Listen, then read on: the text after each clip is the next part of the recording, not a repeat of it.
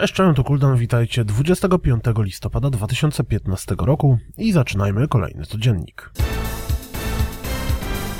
8 grudnia pojawi się darmowe DLC do Rock Band 4, dzięki któremu będziecie mogli ubrać swoich cyfrowych gwiazdorów rocka w stroje skrypt 111 z Fallouta 4, co można zobaczyć na wypuszczonym z tej okazji filmiku. Pojawił się świetny zwiastun pokazujący czemu powinniście zagrać w The Destiny z przyjacielem.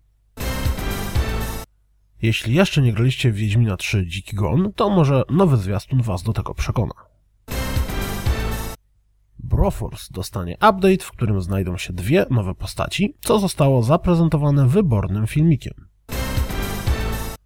Retro City Rampage dostanie sequel o tytule Shakedown Hawaii. Tym razem widać wyraźne nawiązania do gier 16-bitowych. Gra pojawi się na Steamie, PlayStation 4, PlayStation Vita i Nintendo 3DS. Dostaliśmy też pierwszy zwiastun. Na Steamie zadebiutowała dziś gra Mighty Switch Force Academy od Way Forward. Z tej okazji dostaliśmy zwiastun prezentujący rozgrywkę. Ze zwiastuna dowiedzieliśmy się również, że Republic, dostępna do tej pory na PC i urządzeniach mobilnych gra łącząca w sobie staroszkolny styl survival horroru ze skradanką, pojawi się również na PlayStation 4. Po 30 dniach od rozpoczęcia zbiórki na Kickstarterze i zebraniu mniej niż połowy zakładanej kwoty, to jest 240 tysięcy z 550 tysięcy dolarów, twórcy anulowali zbiórkę na Dragon's Lair The Movie. Teraz mają zamiar spróbować na Indiegogo. Wiemy już, jakie gry dostaniemy w ramach usługi Games with Gold w grudniu. Na Xboxie One zagramy w The Incredible Adventures of Van Helsing i w Tifa, a na Xboxie 360 w Castle Storm, Sacred 3 i Operation Flashpoint Dragon Rising. Pamiętajcie, że wszystkie gry z Xboxa 360 dostępne są w ramach usługi wstecznej kompatybilności również na Xboxie One. Bitwa o Jakku, czyli darmowe DLC do Star Wars Battlefront, wprowadzi nowy tryb rozgrywki. Punkt zwrotny, w którym to 40 graczy zmierzy się w odpowiedniku trybu Rush z Battlefield. Rebelia będzie próbowała przejąć punkty, które posuną ofensywę dalej, uniemożliwiając zarazem Imperium ich odbicie. DLC dla posiadaczy Season Passa dostępne będzie od 1 grudnia, pozostali zagrają tydzień później. Jeśli zamierzacie zagrać w Just Cause 3 na PC, to warto sprawdzić oficjalne wymagania sprzętowe, które pojawiły się na Twitterze. Electronic Arts pochwaliło się za pomocą infografiki, że w Plants vs. Zombies Garden Warfare zagrało 8 milionów graczy. Całkiem nieźle jak na grę, o której dużo osób sądzi, że nikogo.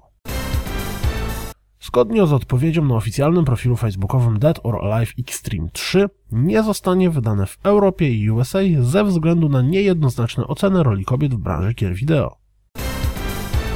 W Call of Duty Black Ops 3 możemy samemu tworzyć własne emblematy. Jednak jeśli zostaną uznane za obraźliwe, to możemy liczyć się z permanentnym banem na multi. I dobrze, bo już po premierze widziałem swastyki i penisy.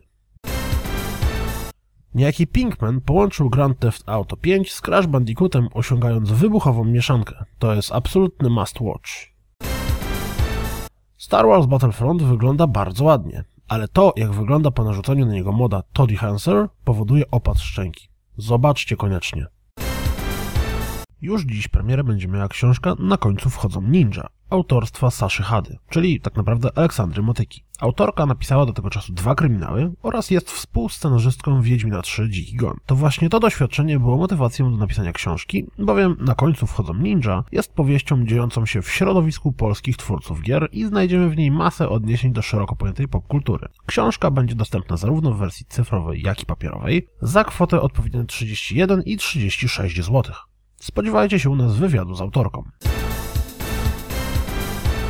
To wszystko na dziś, jak zawsze zapraszam na www.rozgrywkapodcast.pl, aby pogadać o tym, co widzieliśmy, bądź do naszej grupy facebookowej i jak zawsze mam nadzieję, że słyszymy się jutro.